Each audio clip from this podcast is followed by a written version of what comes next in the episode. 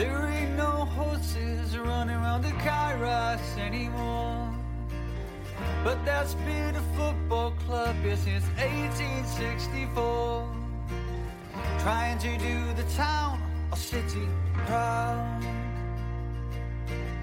Laying under the massive floodlights of the racecourse ground. So we're back together as a threesome. Um, Alex has decided to join us this week. Thinking about it, he left us alone last week. Where were you last week, Alex? We we, we need to know these important facts. Um, what day last week? Mm. You know, I can't or remember. Thursday, wasn't it? I can't remember. Thursday, wasn't it? I think. Thursday or Friday? Thursday, yeah, I think. Yeah. All the days merged together over Christmas and New Year. I can't remember what I was doing. Well, that's It just- was Friday. Friday, actually, yeah. Friday after Friday Oh, was it? dinner time. Yeah. Well, that's rubbish, Alex. Basically, you've had your haircut though. I can see. Looking fresh. Yeah, fresh trim for the podcast. Not that It's- anyone can see me. I was going to say it's good, good that on an audio podcast, isn't it? Can you describe it to the listeners?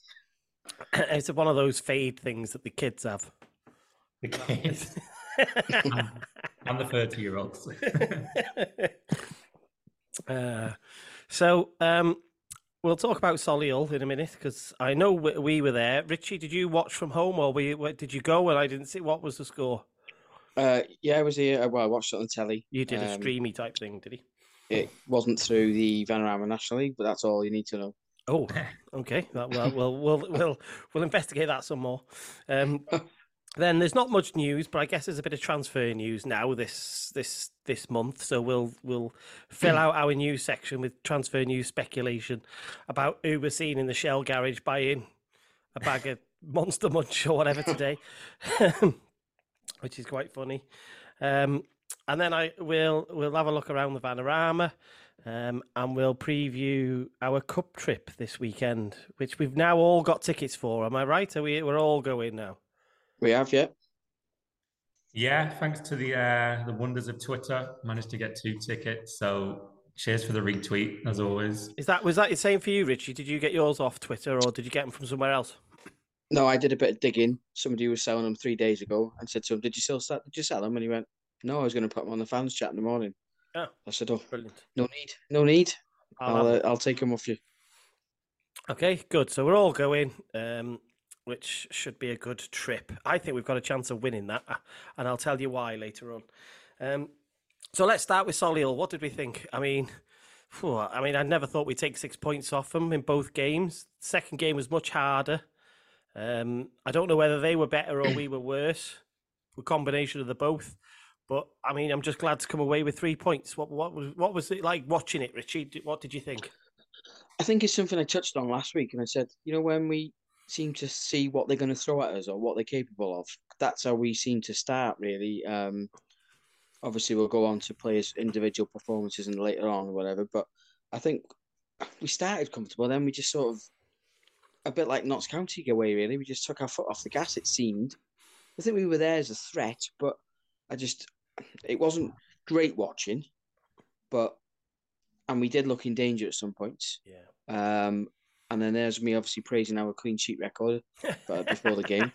Um, so it's caught, they've caught me out twice, but yeah, I just think we looked we were comfortable. I think that's the we we didn't. It was another third gear performance, wasn't it? Obviously, piece of brilliance for the for the free kick and things like that, whatever. But and a good header as well with the goal.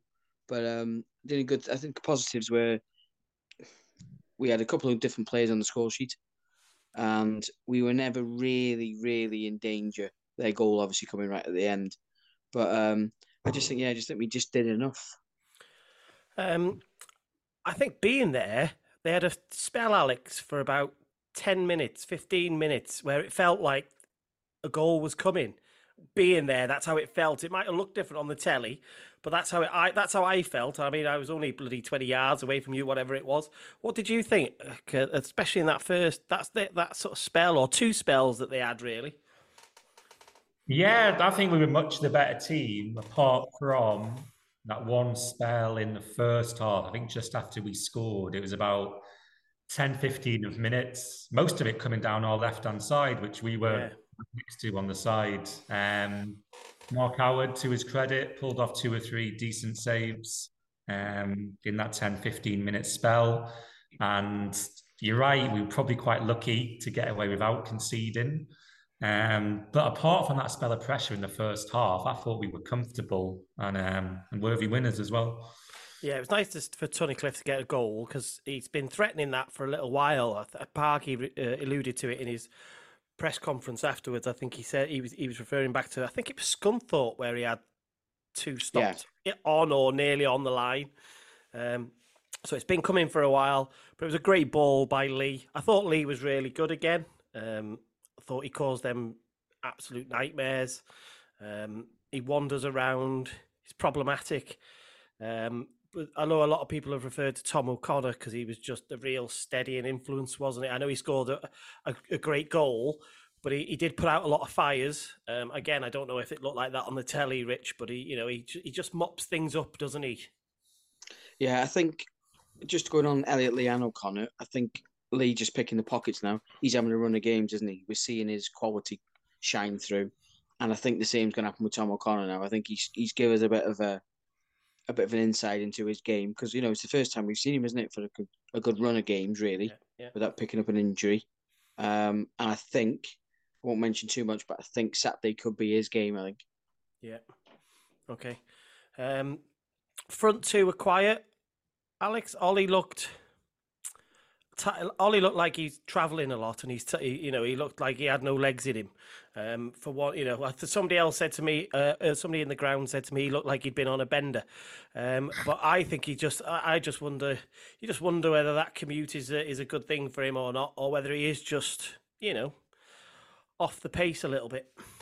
Yeah, I think with Palmer and Mullin, um, they set themselves such high standards, don't they, in terms of goal scoring and their overall display. So when they do have a bad game, it is noticeable. And especially Palmer, I think that's the worst I've ever seen him play for Wrexham um, since he joined 12 months ago. He was looked a bit lethargic. He had a couple of tame efforts. He was wasteful in possession.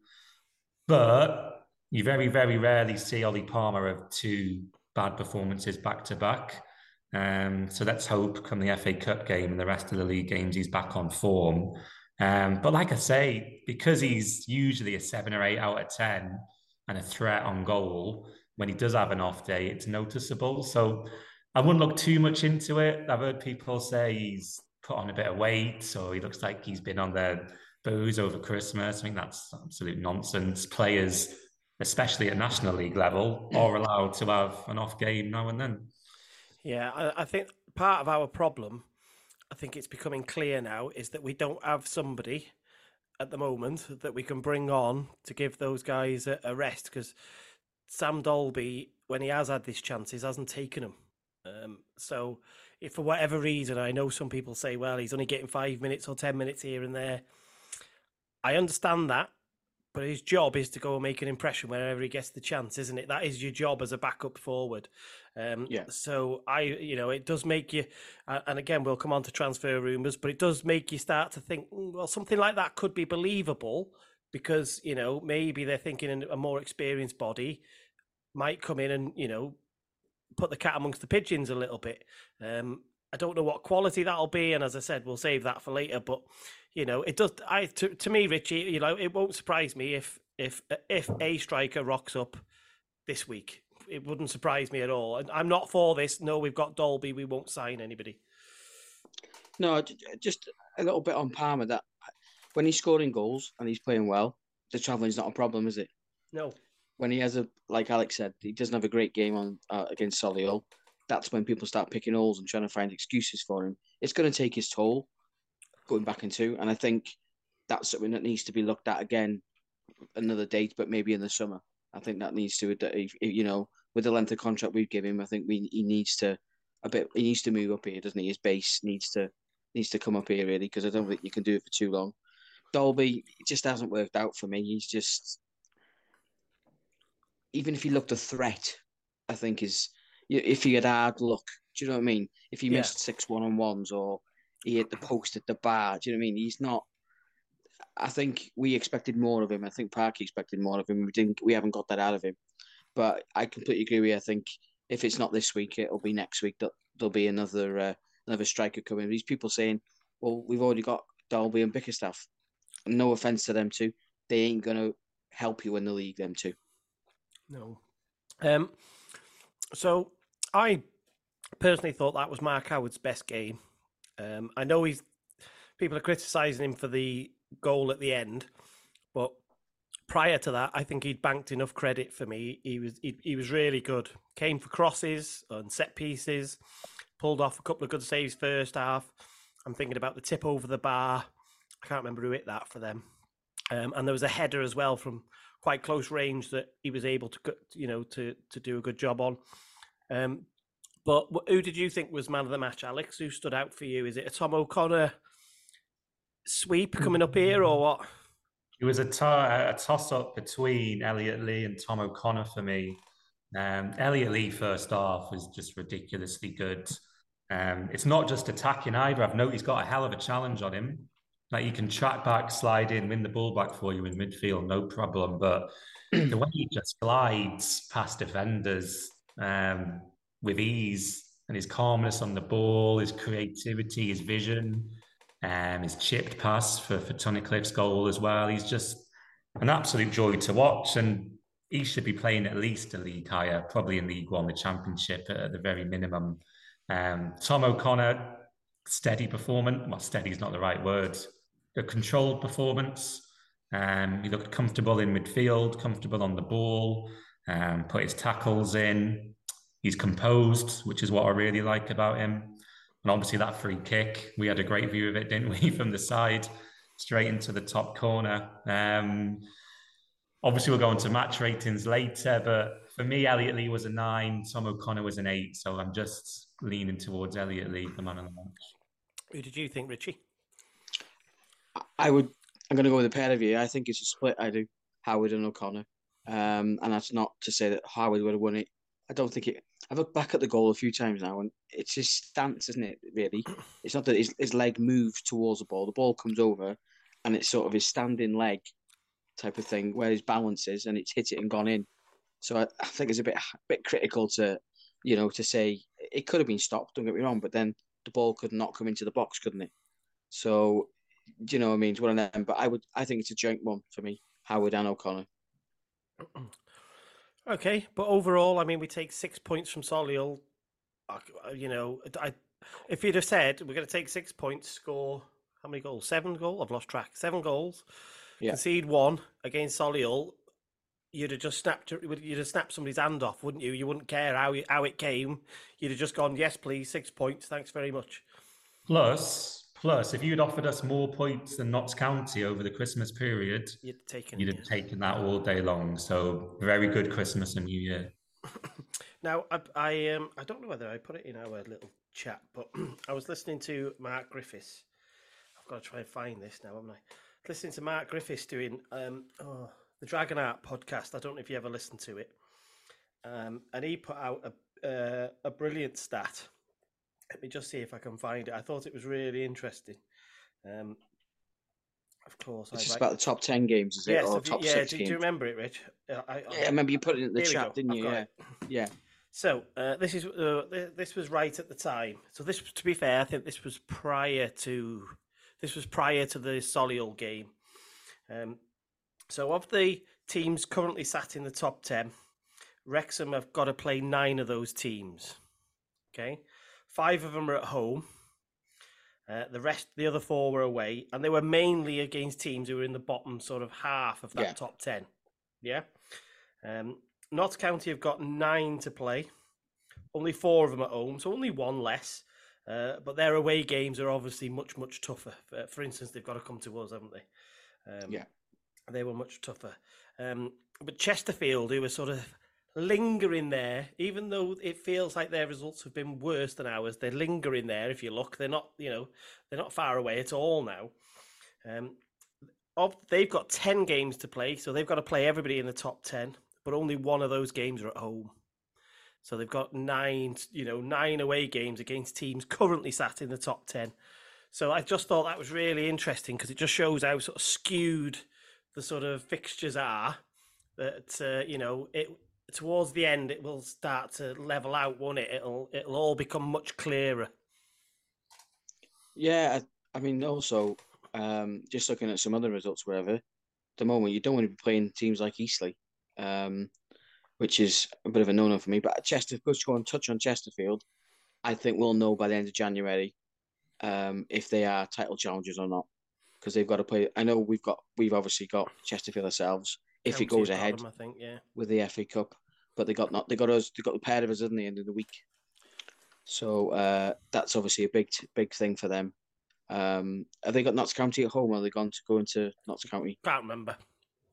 I think they're at home actually to Notts County. Um, so then, like you say about the home games, that's their home game gone, isn't it, against the top, uh, the top teams Ten. or whatever. Mm. Yeah. So um, it'd be interesting to see, but I think uh, it's going to be all about where teams strengthen as well, though, isn't it? Yeah, and quite interestingly, there's a really good. Um, there's a Notts County fan. I don't know if any of you follow him. Um, called Tom Tom Williams, who uh, does a lot of graphics and uh, a lot of stuff around Notts County. He's a good follow. He's at Tom H Williams twenty three on Twitter, um, and he's done uh, a recruitment plan for Notts County. Uh, a little presentation that he's put together. He does this quite regularly. Did it at the start of the season as well, and um, it's quite interesting looking at how thin their squad is compared to ours. Uh, it was. It's really when you look at the depth that we've got compared to them. You know, it, it's it's night and day the difference, really. Yeah, and this is why I think January is going to be a huge month, both on the pitch and off the pitch, in regards to big matches and transfers. Um, I know we touched on it earlier, but I agree with you too. I do think we need a striker. Um, but if not, County potentially lose one of their big players, whether that be Langstaff or Rodrigues, um, who is out of contract in the summer, that's going to have a huge, huge um, detrimental impact on them. And I think we're in a better position to recruit players if we need to, better quality players as well. Um, so I'll have a look at that tweet to that recruitment uh, strategy um, by the Notts County fan. That'll be interesting. Um, but even though we're behind Notts County at the moment, albeit we played a game there, Sassel got us huge favourites. Um, especially because of the Mark Griffiths research as well, and the fact that we've played our hardest away games already, and the form we've been in at home. No teams want to come to the racecourse, will they? So, yeah, January is a huge month for me. Just touching on that, um, talking about other teams, I guess. Um, I've just been reading up about Tshimanga. Um, there was a speculative piece, really, that I, I just read, that sort of saying, well, we're, there's loads of clubs want him. We don't know if Birmingham are going to come in for him, but then it never named any of the clubs that supposedly want him, which is a bit weird. So that was a bit of a puff piece, a nothing piece, really. Um, but I follow, um, I follow the son of a football agent um, on social media, and he said today that Charlton have made it clear that they want Langstaff. So you know, there's another big boy supposedly. You know, the the uh, was it Middlesbrough was probably the one Yeah. that might tug at his heartstrings a little bit because I believe he's from up that way. Yeah. Um, but you know, uh, so whether that is his club or what, I you know don't know. If he's a Newcastle fan, I guess he'd have no interest really. But you know, another another big club. They're there. They're queuing up. There's definitely interest. Luke Williams said that he's he's had several telephone calls about him. So there's definitely interest. I think the question is just who's going to put up the money. Yeah, I would go as far to say that I think Tshimanga, I think because of his injury, I think he's looking League One maximum. I don't think, I think they need to see, I think they're probably going to hope that he'd, he'd play a few more games and uh, and sort of carry on where he left off, which is difficult after a big injury like that. Don't get me wrong. Langstaff, I'm start I'm starting to go. I don't think a championship club will go in for him. I don't think he's. If you look at his record, yeah, he scored goals at the levels he's played at. Granted, but I think again, I think it's League One, and um, I put him in the same bracket as Mullin. Don't think Mullin could go higher than League One. You know, even with with greater service around him. I think they they max their League One players. This when Jamie Vardy went all them years ago, you're not going to get them moves anymore. I don't think. Mm, interesting. Well, we'll see. I guess we'll see, won't we? You know, it'll it will all come to light over the next month. If those football league clubs do want to do something, they'll have to show their hand, won't they? Um, and I would suspect that they'll have to do it sooner rather than later because I, I, I would have thought Notts County will be saying we will sell him for this price, but we want to do it quick because obviously they've got to use the money then, haven't they? It's no good to them doing it on deadline day. No, no point in both keeping them and selling selling them on the thirty first of January. And that Rodrigues one is still interesting for me, Alex. Not because I not because I think. Uh, oh, in fact, it's quite interesting. Me and Richie had the uh, Notts County fans in uproar last week, didn't we? Because we did. Uh, apparently, we just said we snap our fingers and Rodrigues will come. Um, but because Rodrigues, obviously, his contract is up in the summer, so you take the money for him now, or do you run the risk of letting him walk? Yeah, it's a tricky one, isn't it? Um, I don't think in a million years Notts County would sell to Wrexham when it's us two going for the title. Um, but it's that balancing act, isn't it? Do you get potentially a million plus for him now? Don't get promoted, and then in the summer he goes for free, and you're back at square one again. Um, so it's not an easy decision for Notts County to make. Obviously, us as Wrexham fans, we hope they sell Rodrigues and Langstaff because I think without them two, they'll fall off quite quickly. Um, I guess you never know what's going through a player's head either. Are they happy in the Midlands? Have they got aspirations of making more money? I think they're both 25, 26 now. So in the prime of their career, pretty much. And do they want to have that extra money playing in the championship for a bit of security as opposed to not starting every match? you never know. So only time will tell. But I think most Wrexham fans will hope come the end of January, um, at least one of them will be playing in a different league. Okay, well, what we'll do, we'll um, we'll do our little news section, but we'll start it off with our transfer rumours uh, and speculate a little bit about that. What do we think? Um, I've seen that. the Brad Walker one. I'm, flying I around. haven't bloody got there yet. Just hang on fire. bloody hell, Christ. Uh, I've got them in a particular order on you. So let's start with the. Uh, in fact, the post, the original, the Facebook post has gone da- has gone now. I don't know if you've noticed uh, for Mo Eisa that somebody said that multiple people said they'd seen him in Wrexham, didn't they today? Um, yeah. So Mo Eisa is the striker from MK Dons, isn't he? Um, yeah. yeah. That has uh, just come back from an, uh, from a, a long term injury. Wouldn't say he's prolific.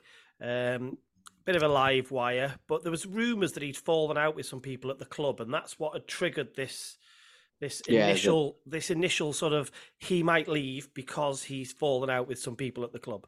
Um, now MK Dons has just had a new manager anyway, haven't they? So I don't know whether that clears it all up or or what. Um, so he was he's been linked with us um, since actually about uh, about the twenty eighth of December, something like that. I think it was when it first reared its head. Um, and then today, obviously, it, it, took it, it took fire because one of these what do you have, what do we what do we call them transfer accounts on Twitter tweeted um, the rumor, uh, and then all of a sudden people had seen him in Wrexham, and there was all sorts going on, wasn't there? Um, and Richie was messaging us, telling us that Mo Eisa is in the building, and um, so that's that's sort of caught fire today. Um, so, I mean, what do we think? Do we think there's any legs to it? Do we think? Do we need him? What what what, what do we think? I would say to answer your two questions. Um, first of all, is there any truth to it? Not a clue. Um, I take these Twitter ITK transfer accounts um, very much with a pinch of salt. Not a clue where they get their information from, um, but it's a weird one to make up in a way, isn't it? So, yeah. yeah. Um, why would you be sitting at home making up rumors like that? I'm not sure. Um, so not a clue if it is true. Obviously, there's rumors on social media of him being seen at the, the Shell garage and the, yeah, the Shell garage and all sorts. Yeah, people have seen some footbally looking people in the car park. Um, so we'll wait and see. In regards to do we need him, I would say 100% yes. Um, he's a League One quality striker. Just having a look at his record now, averages about one in three, which is decent for a striker, as long as there's other attributes to his game. Um, like Richie said, if Mullin or Palmer gets injured, we can't rely, no offence to these players, on Dalby or young Jake Bickerstaff to help us win the league. It's, it's just not happening. So I think we need that extra striker 100%, even if it's just competition for places.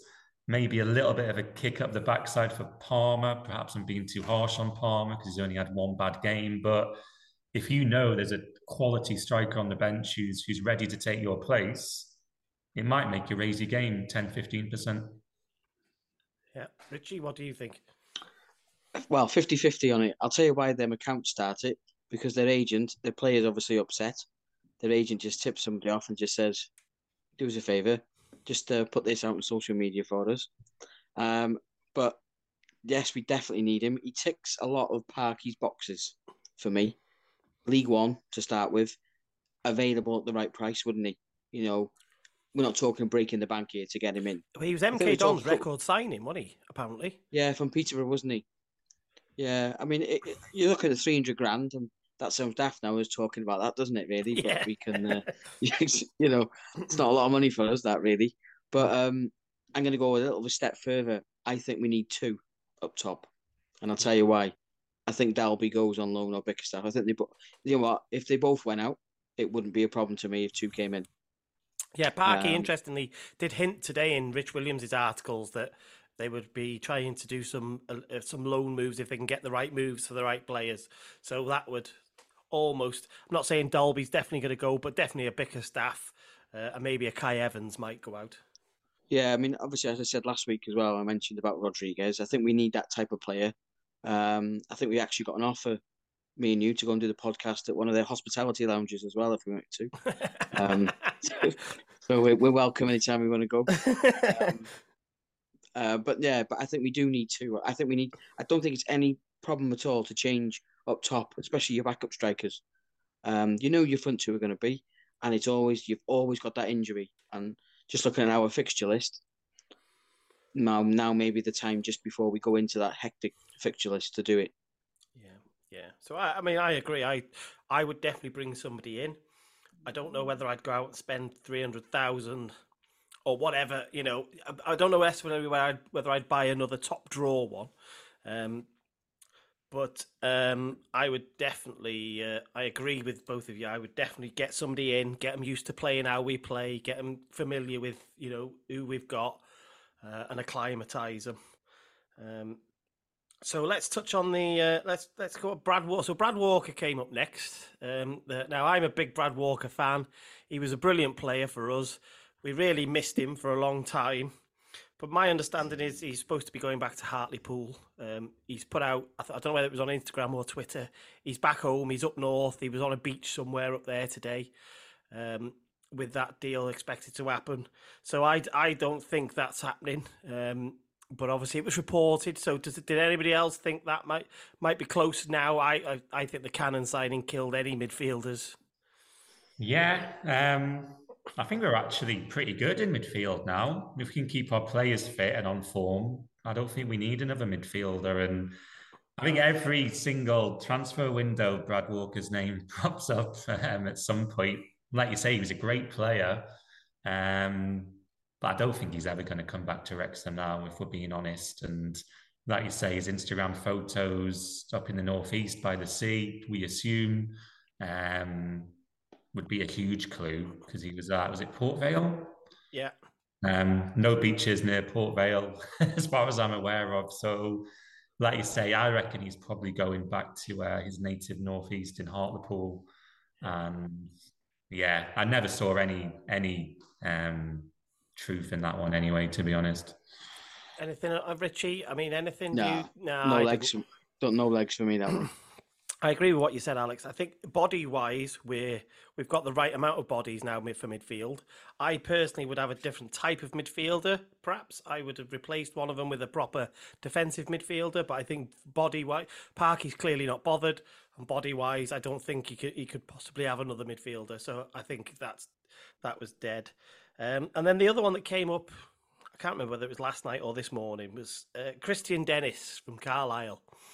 Um, so you know, experienced. I think he's early 30s now 31 32, 32 so i mean yeah he's he's he's, he's in there.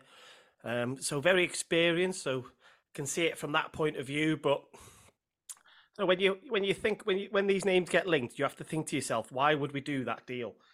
And i couldn't really see necessarily why we would do that deal. It doesn't you know I think a lot of the, the signings that we make now, they look with one eye to the next three or four years. So the, the, this one didn't make much sense to me.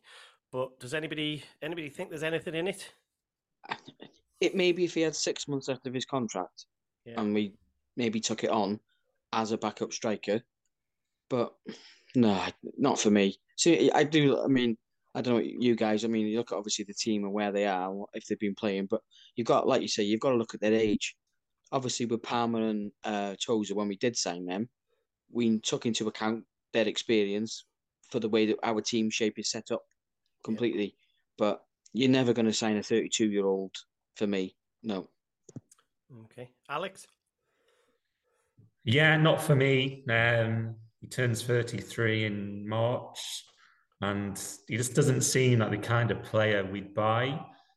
Majority of our signings are selected on the fact A, they're still relatively young, and B, they can probably play in League One. And I just don't think Kristian Dennis, no offense to him, because he's had a, a very good career, um, but I just don't think in two years' time he's going to be a League Two or a League One player. And I don't think it's Parky's style to sign a player thinking short term. Um, I do think we're in for a striker, but it won't be him. Okay, so let's play a let's play a, a, little game before we move on to the, the proper news, I guess. Let's let's. I'm going to put you on the spot. I've obviously had time to think about this. Um, so you're Phil Parkinson. You've got January. Let's hear a name. Put a name forward for somebody you'd like to sign. I uh, don't be a stupid and say Langstaff. Give us something a realistic transfer option. Um, Alfie you... Alfie May. Alfie May. Okay. Cheltenham. Yeah. Oh, that name was in the was it in the summer that name came up yeah. a little bit. Yeah. okay. Alex has got a look of panic on his on his face while he's searching his football manager database. So, so I'll take the stress off him. Um, I'm glad Richie went first. so I, I, I, wanted to do a, a, the, the name I'm going to put forward. I wanted to, it to be dual purpose. I wanted it to benefit us and hurt the team that he was that he plays for. So you know that doesn't necessarily mean it's an easy deal to do. But so I like Asante, you know, the centre forward for Chesterfield. I think that is a realistic deal, not an easy one to do, but you that you could do as a, you know thinking of that. You know, we want a third choice, really, don't we? We don't really want to replace Palmer or Mullin. I think Asante is exactly the, and if, if it's not him, that type of player is what I'd love us to buy. So Alex has gone less of a shade of white now. Come on. I'm trying to think of players who've come to the race course who I've seen this season who are decent up front. Um, I mean, the Barnet striker, is it Nicke Kabamba? Kabamba, Kabamba, Kabamba yeah. yeah. He looked quite decent. He's tall, physical. Um, I think he's got quite a few goals in this league um, so far this season as well. Um, so I'd go him. Plus, as mad as it sounds, um, it would weaken Barnet's squads, and they're doing all right at the moment. And I'd rather play them away in our third to last game of the season without him in the squad. Oh, yeah, oh, yeah, I agree. There you go. There you go, Phil. We've sorted it out for you, mate. Just go go and send Shaun Harvey or whoever whoever it is that you send. Send them round. Sort it out. Don't need a scouting another, department. another position which has been spoken about is left wing back. Now okay. Mendy. I mean, I know I'm we've pulling got. A, I'm pulling a face here because there's no way we're buying a left wing back. But go on, go on, play, go on. I'll play the game with you. I just think if Mendy's out long term and bless him, he can't seem to stay fit for more than a few matches. Are we happy with McFadzean at left wing back? The games I've seen him in this season, he's been very, very shaky. I know he came on on Monday against Solihull, which is never easy, especially as a defender. But he looked a bit, a bit ropey in that game. Who else have you got? McAlinden, makeshift, um, utility player, certainly not a natural left wing back. And you can also play Hosannah in that position as well. What the situation is with Hosannah at the moment is I'm not sure. Um, he's back on the grass this week. Back on the grass. I don't know. I just think at the moment, I know we've got players to come back. We're potentially a little bit weak. Can I? Uh, so, based on what y- you've said, I, I don't think there's any way that we'll buy a left wing back. Um, I understand why people are thinking that. I just I, I don't think they'll go and kill the career of uh, Jacob Mendy already. Um, but I just wonder whether you could just hear me out with this. I just wonder whether you could ask Jordan Davis to do it. Because remember, he used to play out wide. He's probably, you know, I just wonder whether you could get, you know, half a season out of him if you needed to. You'd be very attacking, like Mendy, um, you know, but you know, there's another weapon of a, you know, a good player. Be different to a Mendy, you know, different skill set, but a bit better going forward than a McFadzean. And that, you know, I just, just, just throwing it out there. I don't think it's the worst idea. If we didn't buy somebody, is it better than a McAlinden? I suspect he'd just use Hosannah because he loves Hosannah. But that, you know, just a, just a little wildfire Go on, Rich. Yeah. Richie's, la- Richie's laughing at me. Go on, Richie. Go on. Yeah. Just get somebody in on loan for a month. Hmm. Solves everything. It builds your numbers back up. A left-footed player who can come in for a month on loan with an option of if you do well, mate, we'll extend it. That's what we. This is what we can do now, whereas we haven't had that luxury in previous seasons to do that. Um, like you say, yeah, if you look at you got McAlinden, Hosannah, you forget now, don't you? Because the squad's that big. Like Alex mentioned before, our depth, you do actually forget some of the players who are on the, you know, yeah. we, that we always mentioned, like Reece Hall Johnson. Is he going to go out on loan? Is he going to stay? Do you know what I mean? We've got that many yeah, sort yeah. of fringe players now, haven't we? And even some of them could swap sides. You could ask them to do a short term job, couldn't you? So. But I wouldn't be against a loan, somebody on loan coming in. I think Mendy could be a for five, six week job. I think listen to me. Someday we will be back in the uh, so, should we do some proper news then? You know, real news. There's not much, to be fair. Um, there was a mad scramble for tickets. Was that this morning, last night, this morning? Can't remember. I say a mad scramble. Obviously, the Altrincham fixture got changed, didn't it, from the in the FA Trophy from the Saturday to the Friday night. Um, so even though it'll be that's Friday the thirteenth, uh, even though um, I'm expecting it to be a rotated squad. I'm going. I got I got our tickets today or yesterday, whenever it was, and the bus. T- oh, it's last night. I got the ticket, and the bus tickets went on today. Um, so uh, that can't be too far from you, that Alex. Yeah, was it just south or just east of Manchester? Yeah. Um, I didn't even know the tickets had gone on sale. That's how much I've yeah, brilliant. I've got. You should listen to this podcast. I should, uh, yeah. I should. Um, you know what? Friday night football, an hour up the road for you. Yeah. You?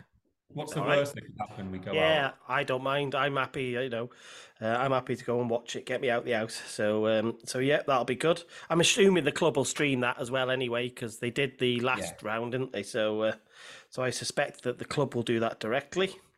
Um, they put extra Coventry buses on today. I don't know if um, are you going on the bu- uh, bus, Richie, or are you driving? Uh, no, well, I bought we bought our four Altrincham last night as well. Oh, um, good. So we're going to that one. Um, not sure yet what we're doing. I don't know whether it's in the car or uh, a spare bus seat might come up there or there somewhere. Well, they put they put the tickets back on sale for the buses this yeah. morning. Uh, it was supposed to be at ten o'clock. I didn't look because I was looking for the. Uh, I was looking for me. I, I did the Altrincham game on the bus, because uh, it's not great parking around there. So uh, so we're going on that one. Um, so yeah, um, they uh, I think you know there's such good parking at Coventry. Um, you know I don't think people have got issues really um, if you want to drive. Um, so interestingly, the club advisory board um, I've put meet minutes up from the uh, from the last meeting. Has anybody looked at these? Cast I my had eye very briefly on the quick- highlights. Mm. Yeah, so basically, it sounds like you both did the same. You had a quick scan. One of the things I noticed was something about the renaming of the, the stadium, which was quite interesting. Yeah, so that one, I think I can't remember. I think it was like Fearless or somebody sort of uh, highlighted that. Um, so the minutes are quite interesting. It tells you who's on the who, sits on the board and who they represent, um, and who was in attendance and who sent apologies. Um, but yeah, one of the uh, one of the things that come up with stadium naming rights, and it doesn't. It, it basically says, listen, at the moment, it's not something that's sort of on the agenda, basically. But we just wanted to put it out there and just get a get feelers for it, um, and see if there was a, a, a you know a total no, we don't want to, or providing we did it right, would you be open to it? They were just trying to get the trying to get the feeling for it, and I, to, to be honest, the racecourse will always be the racecourse to me. So if you want to go and call it the aviation reader, that's fine. If we get money for it, I, to be honest, I don't. Doesn't bother me. I don't care. I'm not stupid enough. I understand the way the business works, um, but I understand some people are totally against it. What's the What's the feeling in the room? Um, you know, I, I still think you'll call it. You know, St James's Park is isn't the Sports Direct Arena to me. I don't know if you any of you think any different. Yeah, I agree 100%. There's so many grounds in the UK which have been renamed um, over the past 10 years. I think Valley Parade at Bradford's one of them as well. And even when you listen to Soccer Saturday, even Jeff Stelling still calls it the old name. It's different on the tickets, um, maybe in the program, maybe on the front of the stadium, but people will still call it the race course, even if it's called the Aviation Stadium or the Vistaprint Stadium, whatever. Um, and of course, the benefits of, of selling the naming rights are money. Mm. No club at the moment are very much focused on making as much money as they possibly can. So I personally would have no issue whatsoever um, with renaming it, as long as we don't rename it something stupid or we give the sponsorship rights to slightly dubious companies like Lucas Oils. Lucas Oil, yeah. so no, no issues, no issues this end. About you, Richie? Definitely get, sell it for as mu- for as much money as you possibly can. Yeah. Um, and then when we've got four sides, Yeah. you know, we we can obviously have a sponsor of each stand or whatever. But just to touch on that slightly, I think I don't know where the owner's thinking now, whatever. But with the new Kop, I know it's for maybe another podcast. This, but I think Joey Jones's name has got to be in the the mentioning for that. Yeah, I, I agree. Something, I you know, I I'd like to see some statues and, or so- you know, some murals or something, you know, that sort of uh, ties into the history of the you know, the Bamfords and the Joneses and you know that you know more of that. So I'm definitely with you there. Um, I think it's just it's modern, you know, modern. Yeah, modern football is you know you've just got to make the money, take the money and run, haven't you? So uh, you you can sponsor the training ground. As far as I'm concerned, you can sponsor the training ground. You can sponsor the kit. You can do what you want. You just all I all you ask is that it's not like the Lovehoney Arena or something, is it? you know what I mean? but yeah, but it's interesting because a lot of fans don't like it. But I bet you if it's the Aviation Gin Arena, nobody will complain because everyone loves Ryan, don't they?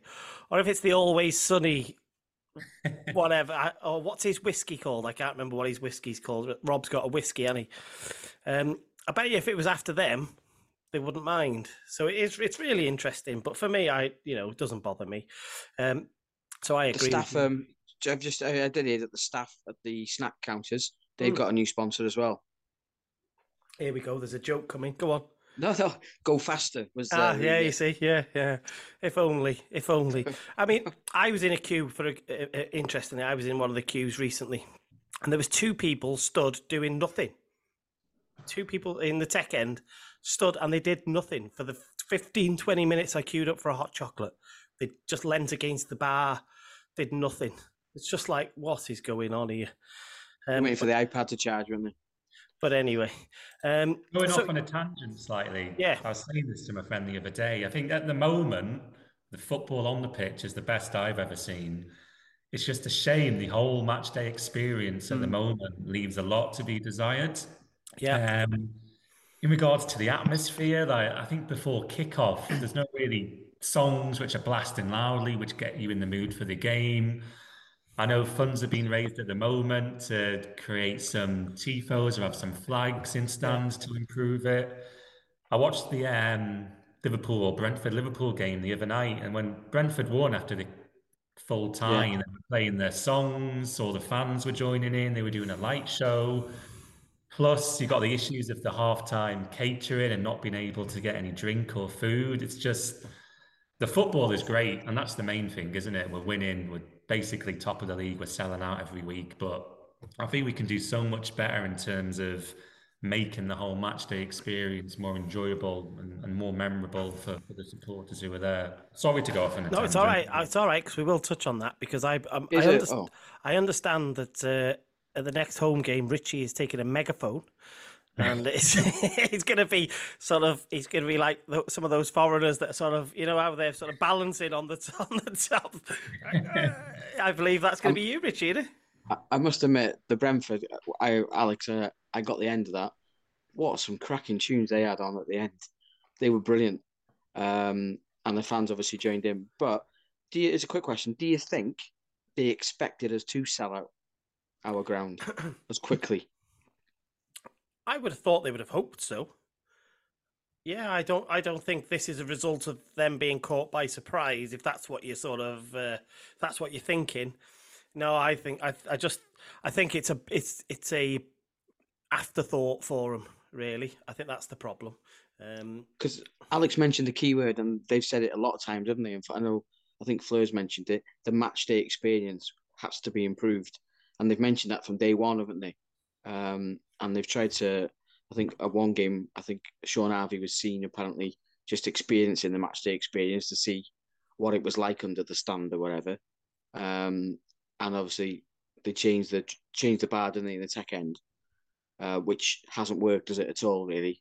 Um, I, I just wondering whether they keep saying, "Oh well, we get criticism, emails, and telephone calls and things like that, whatever." But you've got to go see it for yourself, haven't you?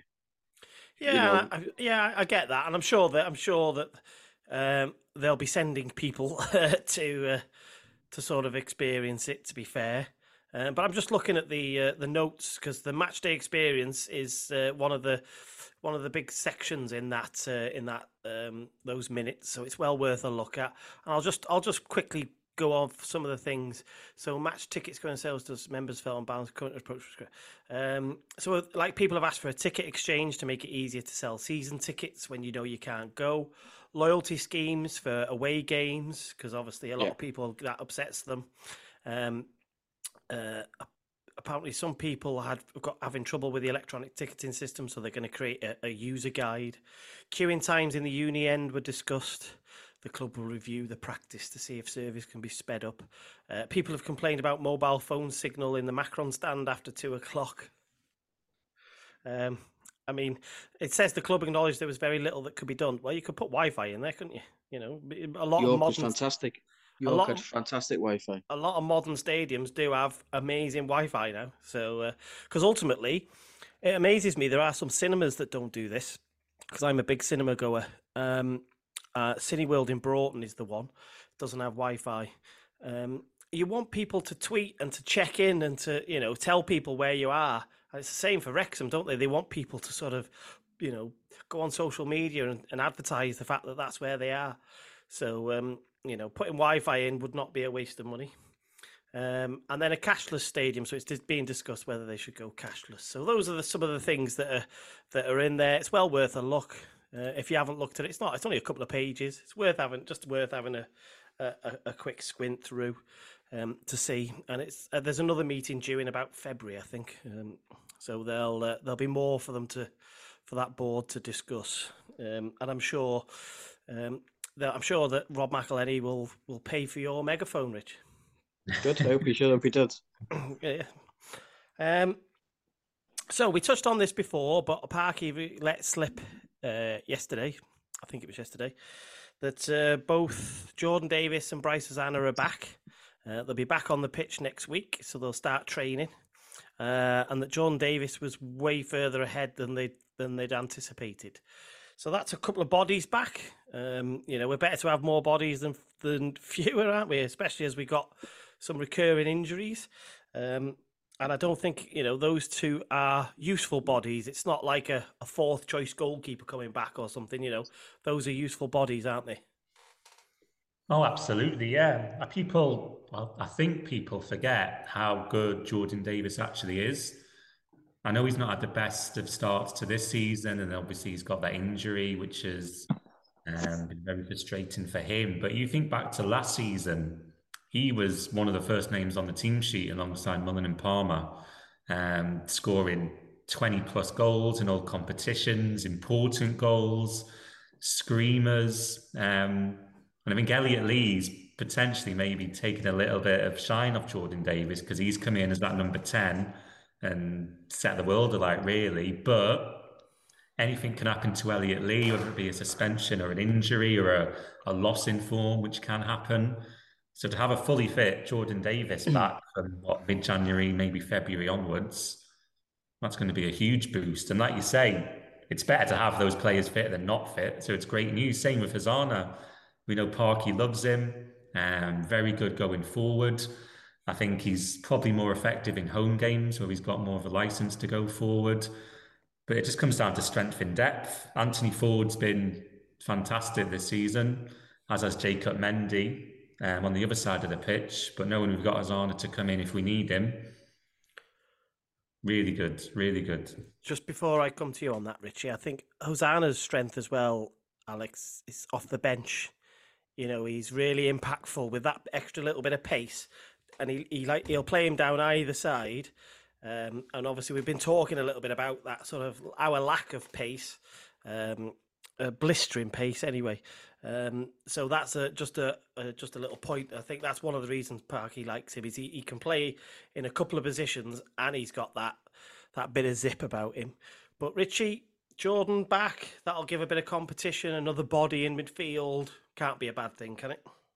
Definitely not. Completely agree with what Alex said, really. But if you listen to what these top managers say, especially um, Guardiola and Klopp, they always say if you take Mullin and Palmer aside, you want two players for each position. Yeah and we've got quality in every single way you look now. You know, you start with the goalies, you go to the fullbacks either side, the centre halves, you've got cover there. The midfield covers just you could you could potentially play any of the five, couldn't you? Midfield, or is it six even?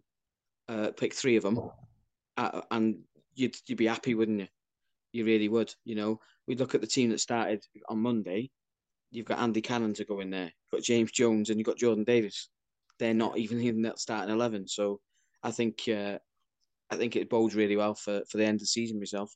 Yeah, the only position we haven't, I agree, is what we've identified is probably up front, yeah. isn't it? That's the only position yeah. where everyone's a bit too comfortable potentially. That's what you'd you know you'd want to challenge them a little bit. Um, so yeah, so just on Jacob Mendy, um, I'm not sure uh, whether you've seen Jacob Mendy's tweeted tonight. Yeah, come out. Um, so uh, I've lost it now because I went hunting for a tweet for, uh, that Richie was getting me excited. That was me thinking something magic was happening, and uh, um, uh, so it was about an hour ago, something like that. So um, Jacobs tweeted another setback, but I'll be back stronger. So in my head, that says he's had his scan results. I'm guessing he's had a scan today or yes, or yesterday. He's had some results back, and there's probably you know, that's not a one week or a two week injury, is it? That you know, when you're saying no. that, whatever it is, just looking at the picture, there's actually a picture, and he's holding his left. Oh, it's hard to know whether he's holding his hamstring or his left quad. It's definitely a muscle or a hammy, and a hammy is always three to twelve weeks, depending on the what grade. grade yeah. Um, but when you're putting out a tweet like that, that I mean, am I wrong? It doesn't seem like two weeks to me. That I was going to say six, but I was going to ask what you two seen because obviously it doesn't show much on the telly, does it? And no, I'm not no, saying I'm... you could you you could diagnose him from the way he was walking, but it's interesting. Yeah, I know what you're saying. I uh, and I don't know what what you thought, Alex, but I I watched the highlights back last night, and I was watching that section, and he was sprinting down the line, um, trying to do an overlap, I think and then you just sort of see him walking gingerly, and then he tries to stay in the game because they get the ball and start to break, and then he eventually goes down. Um, and at the time, I just went because it, it was a cold day. I was I don't know what you were. I, I, I was freezing. I had gloves on and everything. It was Baltic there. Um, and I was just, I just, I just straight away, I was like, it's going to be a hamstring because it's the one thing that goes in the cold weather, in it. It's all, it's the hamstrings that, that they always fear over. Um, so, uh, so I'm assuming it was a hammy. But it was hard to, t- it was hard to tell for sure, Rich, because you know he sort of gingerly walked around the pitch, didn't he, getting the applause off everybody in the, in the away end. Yeah, I don't think it was that cold. I was in my shorts. I was I was quite comfortable. Um, but no, it's always worrying when there's no contact and a player just pulls up because you know it's a, it's a muscle strain rather than an impact injury. And he was walking very, very gingerly off the pitch. It took him a few minutes to get from the, the halfway line all the way round to, to the opposite side of the pitch. So, and that post as well, um, I know it's quite cryptic, but that doesn't sound like good news to me. If he was going to be back in a couple of weeks, I think he would have made it quite clear that he's it's not too bad and he'll be back in a few games. But unfortunate because he's a great asset down that left hand side. We're a better team within him in the first 11. Um, his forward play is absolutely um, fantastic. So it's a big blow. But now McFadzean, Hosannah, even McAlinden, and they've got to show Parkinson now that they're a good enough player to take us up. I, I, I, know what you were saying before about McAlinden, um, but actually, I thought that three weeks, three games probably prior to Mendy coming back, I thought he'd actually looked okay. McAlinden, I thought he was fine. Uh, you know, Mendy just gives you that extra dimension going forward, doesn't he? That you've summed up McAlinden in two words there. Fine, okay, that's exactly what he is. Um, he'll give you five or six out of ten if you play field, left wing back, up top, he's solid.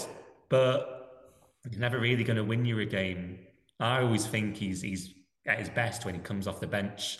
Um, I always refer back to the game at Chesterfield last season where he came on at half time and he played game, a huge, yeah. huge part in helping us win that game 2 0. I think Stockport in the FA Trophy at home that season, he came on and did that really good tackle to, to help set on Mullin's chip. Um, and this is why he's on the bench for most matches. He can come on and he can give you that extra burst which you need to go on and win a game. I just don't think he's good enough for a, a National League winning team, um, first 11's team, rather.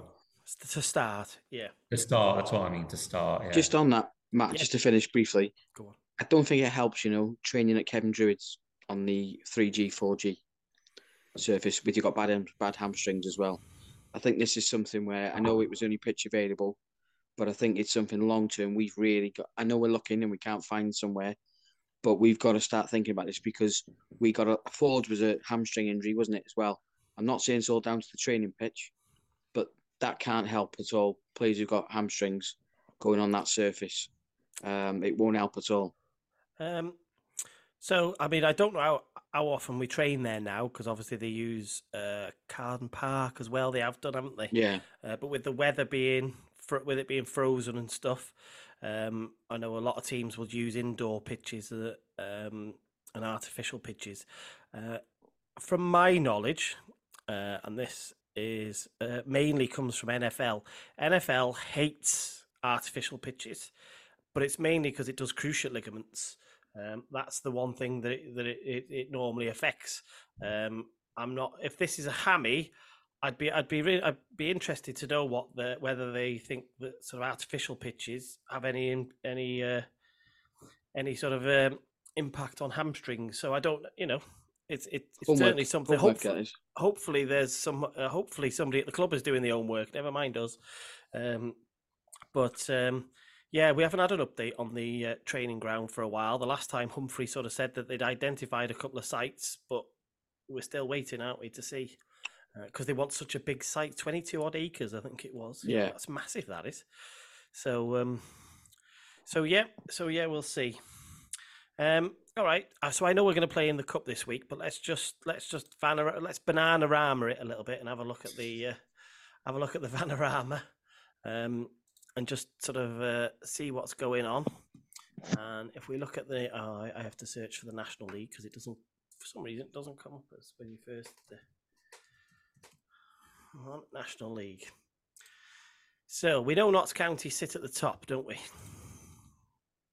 For now. Yeah, for now. Played 25, 58 points. The big thing for us now, though, obviously, they because obviously they drew with Oldham, which was a Brucey bonus. Uh, didn't see that coming, considering they tonked them really on uh, Boxing Day. So that was a massive result, and they could have won it in the end. I didn't watch it, but there was people watching it, and they said like I think it was Abraham who missed from five yards out in the 90th minute. Um, so they could have even snatched that. So they've got 58 points. But the good news for us now is that the league is now back in our hands. And from that, I mean that we've played a game less, but we're only two points behind. So if we were to go on some magic run from now to the end of the season, win every game, we win the league. because um, obviously we've made you know we've made up a couple of points of, on them already, and obviously they've still got to come to us. So um, so that's nice. So that was a, a, you know, did anybody really expect County to drop points against Oldham, or was it just was it just me that thought they'd wipe the floor with them? I think it's difficult. You know, when you play them back to back. Yeah. I think um, it'd be interesting to see actually the stats from the from our league, how many teams did the double. Ah, uh, yeah, yeah, yeah. Um, because I know, um, like Barnet beat Boreham Wood, didn't they? Then it was a draw. Um, I don't think there was many doubles done. No, which so is quite interesting, isn't it? Really. I, I'm just looking at flash scores and flash scores. When you look at the league standings page, it does tell you the previous two results, um, and you can see it in graphical form.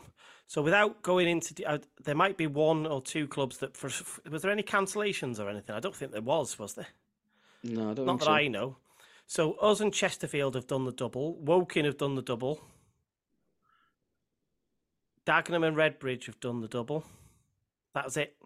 So yeah, mm, you know, yeah. it's, it's uh, there was what's that four teams that actually did uh, did a double win. So you're right.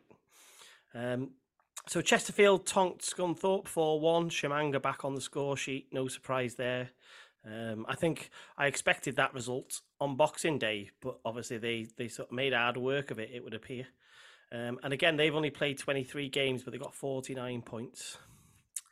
Uh, then Woking, because of that double win, back into fourth uh, with 46. Then comes Barnet, um, who drew with Boreham. So they, they had Boreham Wood. They won one and drew one. Um, Southend and Eastleigh. Um, I think you were you mentioned their name before, Rich Eastleigh. They're mm, a, yeah. They're a they're a side that I think are going to be in that top seven. Um, you know, they've got such a good home record, haven't they? Um, yeah. If they can put some away results together, they'll uh, they'll comfortably be in those playoffs. Interestingly, Solihull have dropped down to eleventh, um, so they've lost four of the last five games. Um, so again, they're making me look like a mug because I tipped them to be our closest challengers. Um, uh, and then the bottom four: Oldham, Maidstone, Torquay, and Scunthorpe. It's becoming a trend now, isn't it? It's those four. Gateshead just floating around just outside. Um, so already there's and there's five points difference between twentieth and nineteenth, and Aldershot who are in nineteenth got a game in hand. So already there's five teams almost getting cut apart at the bottom, away from everybody else. So um, yeah, it's quite interesting. But fortunately for us this year, we're not looking at the bottom; we're looking at the top, and we're in a two-stroke, three-horse race at the moment. Would you call it a three-horse race? Mm, yeah, I think you have to. Um, Notts County are only is it four points behind us, having played a game, same amount of games. Chesterfield. Sorry, Chesterfield. Sorry, Chester- Chesterfield have got forty nine points to our fifty six. They've got a game to play. So if they win that, they're what 4 they're points? Four. Yes. Yes. Um, yeah. In that um... case, I think you still call it a three horse race. Um, especially if Tshimanga can, can find form after his injury. Um, if they beat us at the race course, then it, it very much is a three horse race because they're only a point behind us then. Um, it's going to be interesting to say the least, isn't it? There'll be lots of twists and turns. Um, I just think our home record will will see us over the line with wins against Chesterfield and hopefully Notts County as well. Go on, Richie. You were going to say something then. Well, obviously, they, the Chesterfield play both of us, don't they? Us and County in January. I think we'll be we'll do them at home, but I think this is where we spoke on last week's podcast about the gap. I think Chesterfield can beat Notts County, Yeah. and then Yeah, the I gap agree. does us a favour, then doesn't it? And the gap increases then. But I ag- agree with Alex. I said I've said this since the start. Really, we won't lose at home all season. Brave, brave call. Let's hope you're right. I hope you're right. Um, right. Let's look ahead to this weekend then. Come on. Uh, we're going away. We're all going to Coventry, and we've got a cup tie against. Having spoken to some of the uh, Sky Blues fans TV today, um, a cup tie against a very small squad with a manager who's already said he's going to rotate players because he wants to save them for the league. Um, so all, all you know, all although they are leagues above us, I think we're in with a shot. Anybody, uh, and I think we're going to go full strength. Does anybody think we might rotate or do anything? Uh, you know, um, or does anybody think we haven't got a shot? I think we've got a great chance, and I'm sure we will. I think we'll go full strength. Why not? Um, it's a chance to get into the fourth round. I think our full strength squad against a not a second string Coventry side, but certainly a weakened Coventry side would give them a really good game. And we, we're not going to get battered, that's for sure. I think it'll be tight either way. Um, might be won by the odd goal. Coventry's fitness might come into it last 20 minutes. Um, but now I'm really looking forward to it. I think we'll go full strength. I think we'll give them a good game. And I think the away end is going to make a massive difference because looking at their home ticket sales, I think we may have more fans than them at this point. Yeah, so uh, before you go, Richie, I will come back to you just while it's in my head. Uh, Myles said to me today, he said, well, the last time he'd looked, they had sold less tickets than us. Um, but they were encouraging cash sales on the day now, uh, if you look on social media. So anybody who uh, couldn't get an away ticket um, but wants to make the game, put a sky blue jacket on and go and pay on the gate. Uh, go on, Richie, go you, you go for it. Well, just to touch on that first before I mentioned the, the team, the marketing guy must have thought, "Cheers, Mr. Robins, for making that announcement Yeah, uh, when you did on the Monday." 'cause Yeah. It's not going to encourage ticket sales, is it? Really? um, I honestly can't see you losing. Oof. Um, there's this is not me replays in putting this, by the way. You Yeah, yeah, I know, we're, I know. we're back at the race course if uh, I can't see us losing. If we get a draw, we get a draw. I just don't think we'll lose. Tell you why. Look at this team, the mentality. We're not used to losing, are we? That's that's a big thing. And when you put when you put players who haven't played together, as they're going to put some of their squad players, maybe their youth players, give them an opportunity under twenty threes or whatever you're going to call it, into the first team to try it. When you haven't got a big crowd behind you either, that's that's a big thing in it. And when you walk out and you just they'll turn to the right and they'll just hear this four and a half thousand army in the right end and maybe five hundred in the wrong end. Um, it's gonna be uh, it's gonna be for our players. I think they're just gonna lap it all up. So um, I think um, we could be at the top of the scheduling on the match of the day. Oof, oof. That's yeah. I think i i i those fringe players. It's going to. I mean, I don't know how good their fringe players are, um, but when I spoke to the guys today from Sky Blues Fans TV, they were um, hoping to get a draw because they wanted to come to the racecourse, which was quite interesting. But realistically, they were generally like, you know, it might be a draw. You might even nick it. They were, you know, and I mean they're mid-table. I think pretty much. Yeah, yeah. Somewhere in the middle. 14th, yeah. Yeah, somewhere uh, roughly mid-table. Um, but they were worried. They were saying, you know, their squad is probably eight to ten players shorter than everybody else is in the league. Um, so you know, they they just haven't got the depth. Um, so they were concerned, and it was quite interesting because I'd seen lots on social media of uh, Coventry fans who just weren't bothered about the game, so they weren't even bothered going. Um, and I was saying to him, well, we're quite looking forward to it because you know we see it as a winnable cup tie against a you know, uh, and I mean that in a respectful way against a, a, a big side. Um, and Myles is quite looking forward to it because he understands what we are and where we've come from and where we're going. Um, but it was interesting to see some of the some of the stuff that's been written this week with fans who were just like, "You're just a National League side. We're not bothered. We're not going to the game." Just you know, um, you can't blame them, really, can you? Imagine in the FA Trophy, we drawn a team who were three leagues below us. Would there be a big appetite for it? Probably not. Um, but Coventry, actually, I think they're only a few points off the playoffs. So their priority is probably now trying to get into those playoffs rather than having a an FA Cup run, which they are not going to win anyway. Um, so they've got a couple of really good players. Is it Gyökeres, Gyökeres, yeah, and yeah. So I've heard they're both going to be rested or injured for the game anyway. So I reckon we've got a great chance. Yeah, and I think they've got, you know, they've still got off the field upheaval. So they've only just obviously managed yeah. to sign the deal for the to be able to play at the stadium, and they're still waiting for a takeover to go through. Um, and you know, so off the field isn't helping. Um, so I just, it's just, it just, it feels like it's set up for a, like for a cup upset. Well, to me, um, I completely disagree with what Alex said then because I think he's the bar humbug of the FA Cup. I think this is the competition you should stay in as long as you can. Um, and but Coventry are never going to make the playoffs in the Championship. They've got they're never they haven't got the money like you've just explained. They're off the field problems, so they're never going to get that push now to go into. You know they couldn't go and sign Langstaff, could they? For example, you know what I mean. They haven't got that cash to do no, that. I've got the so uh, Myles actually did say that in the summer they had to sell a, a player for a million and a half to do repairs to the pitch. Yeah, their pitch needed some work, so they had to sell a player to do that because Wasps uh, was it Wasps that were playing? Yeah, it was. Yeah, yeah. Um, they weren't going to do it, so uh, so that's what they had to do. You know, they had to sell a player to fund that. So you can never say never. I would say in football, um, but you know, it's not all rosy, and it is just it's it's either set up for them to have a great cup run and do somebody in the next round after us, um, or we'll do them in this round, isn't it?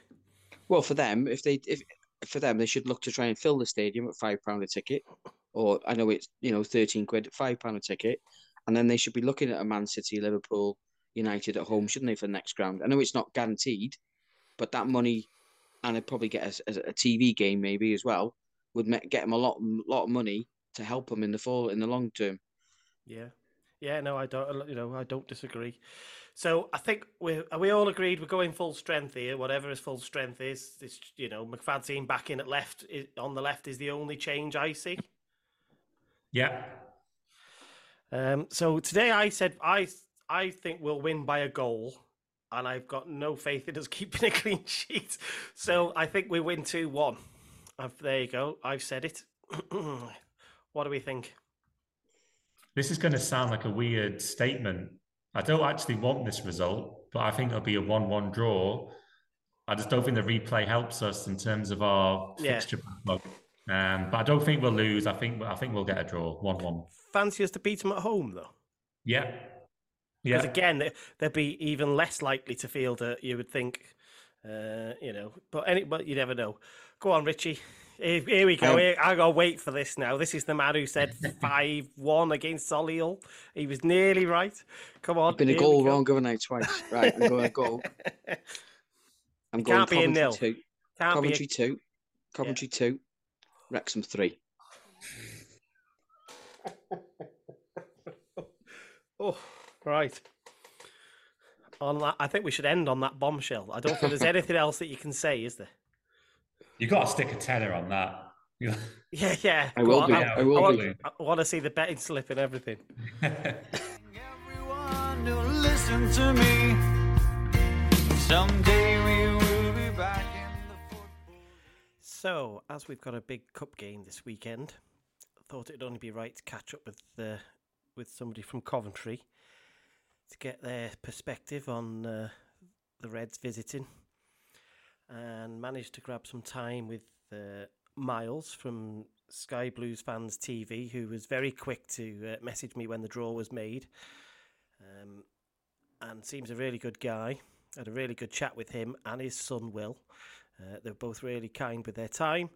So uh, we had uh, a good chat for half an hour or so, and so uh, yeah, is is that for you to listen to with a bit of a bit of an extended preview of our cup tie with Coventry on Saturday. Everyone to listen to me.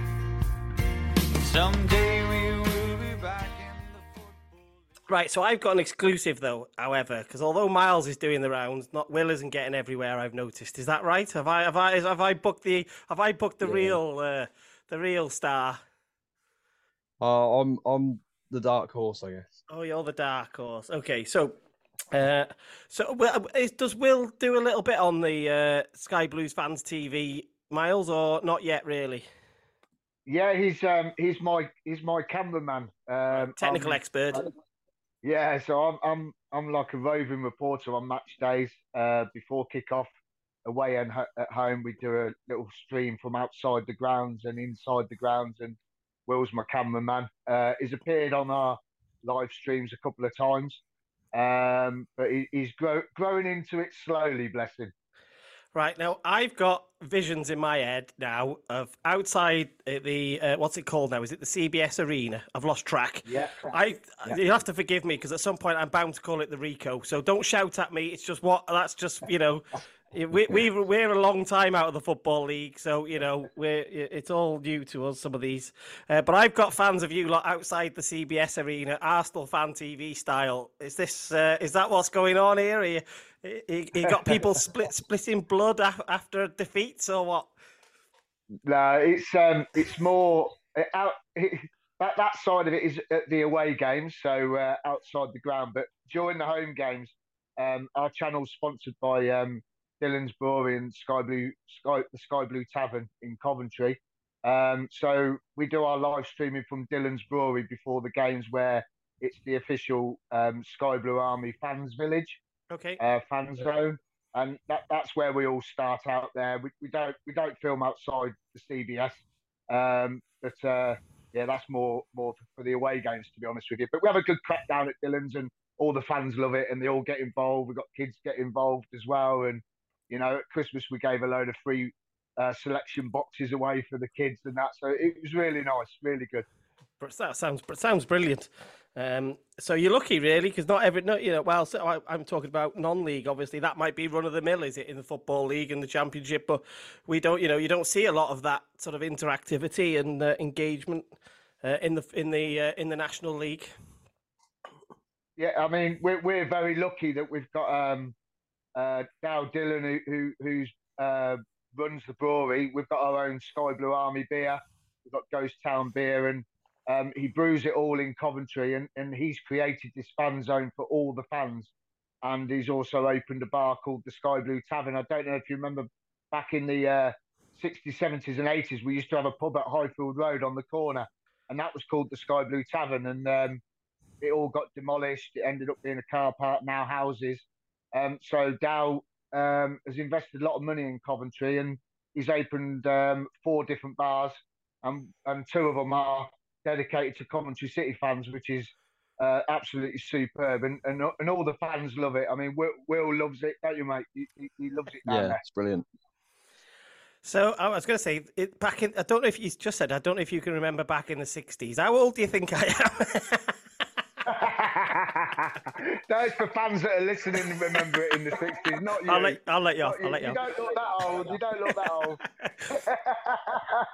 All right, let's let's talk a little bit of football then. So, Will, on the field, tell me how things are going for Coventry. Um, you know, uh, I, I don't think your results of late have sort of uh, reflected probably the whole season. A bit drawy, and uh, you've hit a bit of a sticky patch, is what I what what looks like from the outside. But what what's your thoughts on the on, on the pitch?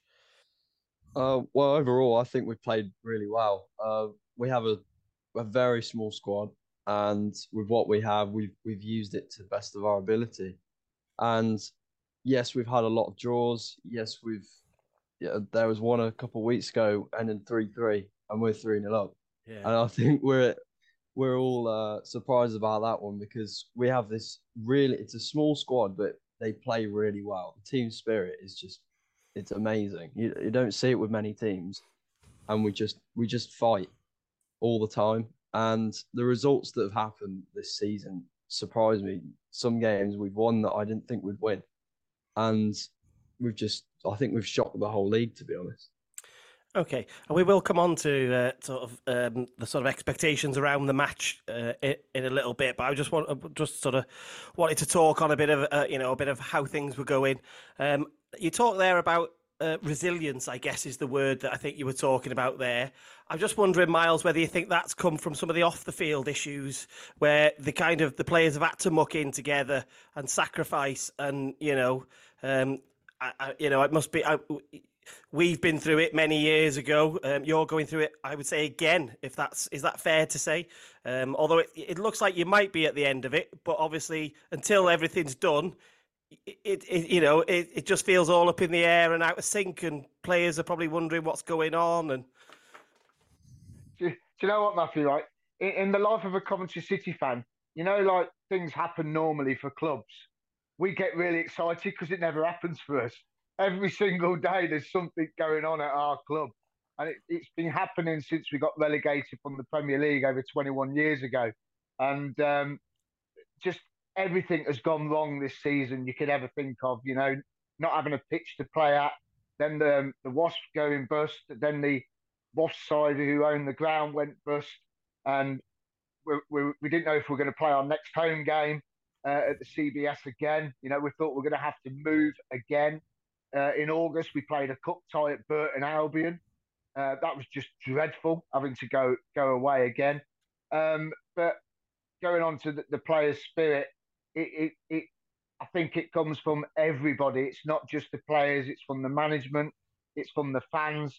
We, us fans, we put up with so so much. I don't know how we've coped with it, but do you know what? We, we've never given up on the team, and um, I was interviewing um, uh, Jake Bidwell and uh, Callum Doyle last night. Callum Doyle's 18 years of age, young, you know, young shoulders, uh, uh very experienced head on it on shoulders, and they were both saying how important us fans have been to them this season because of everything that was going on, off the field, and you know everything was being postponed, and you know we were playing one game every two weeks. You couldn't get a, a, a rhythm going, and once we got the rhythm going, and the fans got behind the boys, they said how much they love us singing, cheering them, and limbs going everywhere when we score. And and they even said to us last night that they they they play till the last kick of the game because of the fans, because they jeer them on that much. And and I think it just boils down to everybody. To be honest with you, Matthew, I think I think it's down to the management, Mark Robins, Adi Viveash, um, Dennis Lawrence, who used to play for you guys, I yeah, believe. Remember one of the Flin- uh, we called them one of the Flinnidadians. We do, yeah, yeah, yeah. and um, I think it all boils down to that, and never say die attitude. I mean, last season I think we got 21 points from injury time goals, which was the most incredible. in any league. So yeah. it was just incredible. And and this season's, you know, we've got a 21 man squad. Other teams in the championship have got 31 man squad. You know, so we're 10 players short from everybody else, but as as Will just said, you know, we're, we're punching above our weight, and that's down to the management and the fans. And the fans are massive to our club, massive. Yeah, I, mean, I can. I guess I could echo that a little bit for, from a Wrexham point of view. Um, you know, we've started to get uh, back into double figures of thousands at the racecourse, and our performances at home are excellent. Although you know it's not always pretty on the eye, but the National League that we're in, you don't get out of it playing nice football generally. You, it's a slog, you know, it's a real marathon. You have to really fight your way out of it. Um, and at home, we haven't dropped a point all season. We've won every game. You know, we're imperious, and you can see that. You can see it in the players when when it's away. Uh, like we've got a game coming up in Maidstone. I think they've given us 500 tickets.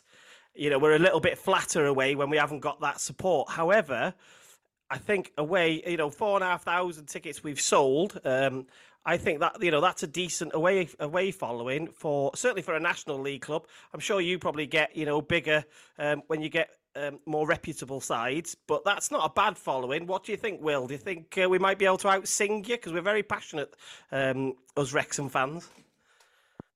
Uh, it depends really because uh, we can be very very loud, and I have a bad feeling won't take as many people to the game than we normally do. I just I have a I have a little feeling that there won't be as many at the ground, but if there is, then we'll be louder. If there isn't, you'll probably outsing us.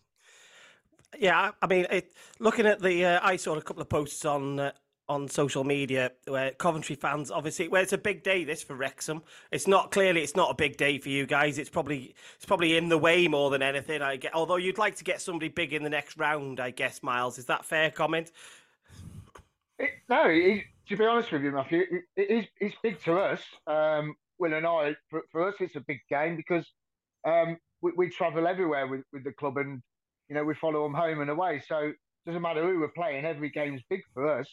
Um, it depends how the manager approaches it, to be honest with you. But yeah, we would love a massive club in the next round. It, would be absolutely fantastic if we win. You know, who's to say we are going to win? You guys are bringing four and a half thousand. I think we've only sold four thousand tickets. So, you know, you've got more than us at the moment.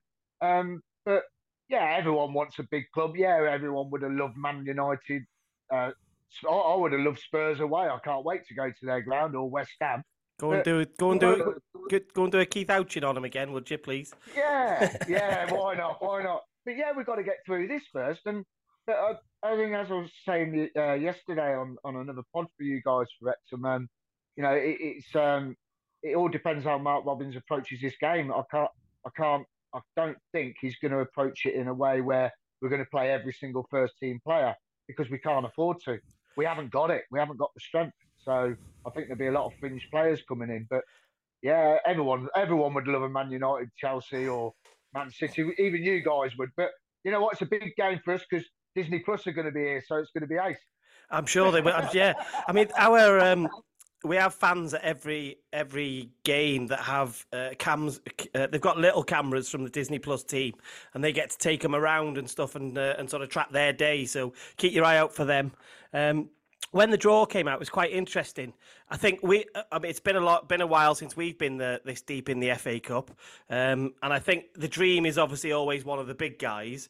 Um, and when the draw came out, I actually was looking forward to it because I thought actually that's a really good test for us. A Premier League side would have wiped the floor with us. Whereas um, a side like yourselves, this is not meant to be disrespectful, but you know we've got a sniff of a chance. And as I say, it's made maybe made bigger by the fact that I'm sure I could be wrong. I'm sure I've seen quotes from Mark Robin saying he will rest some of your players.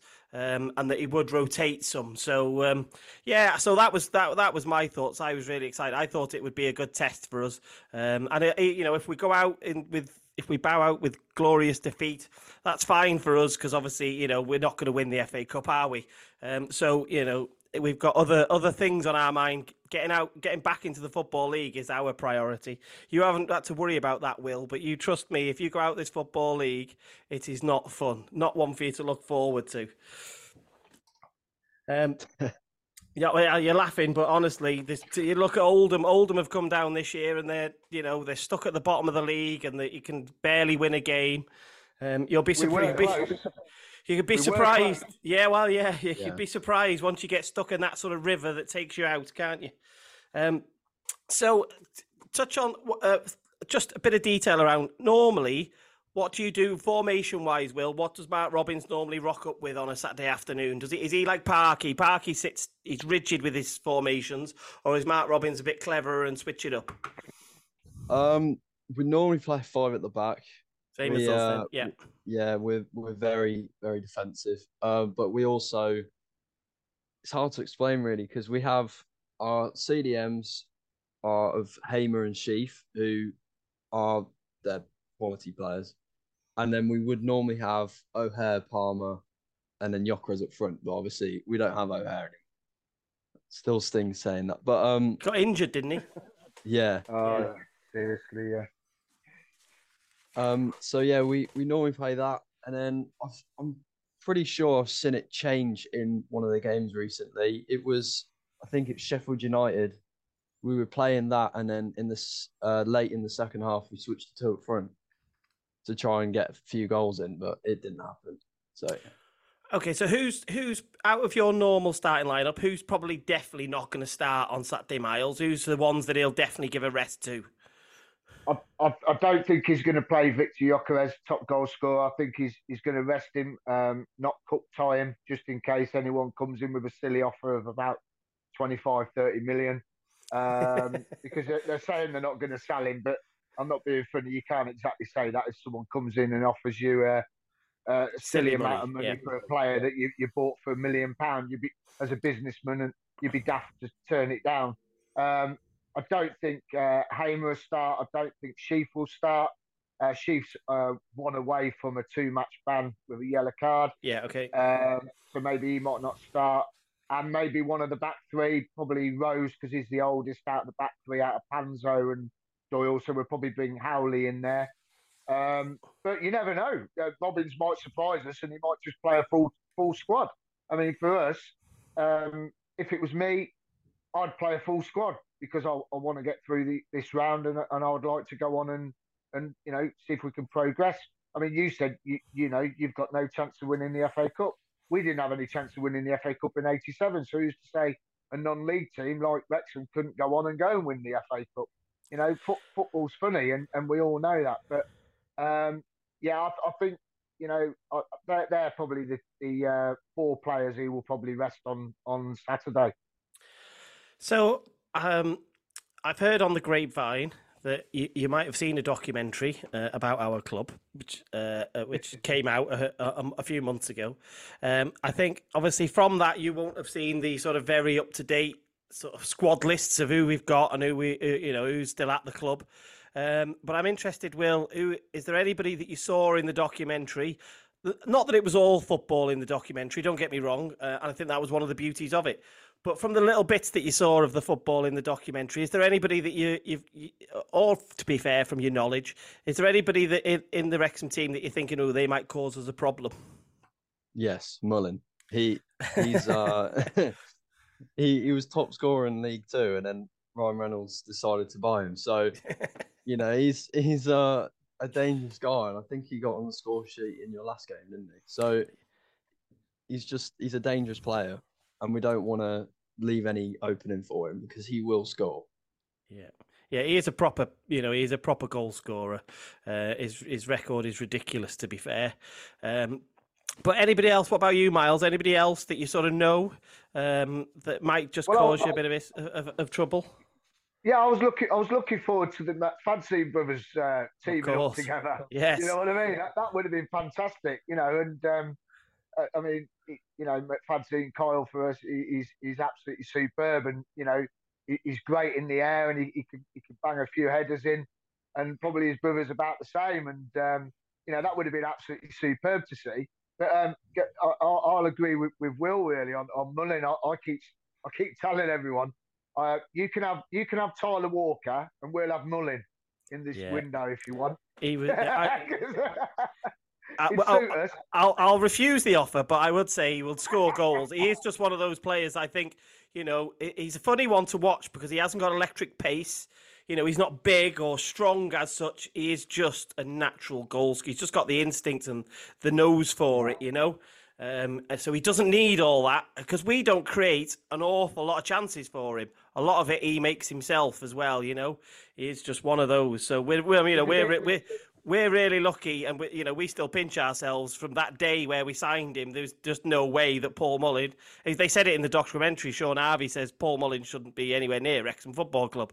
So we, you know, we're well aware of how lucky we are with uh, with Mulls.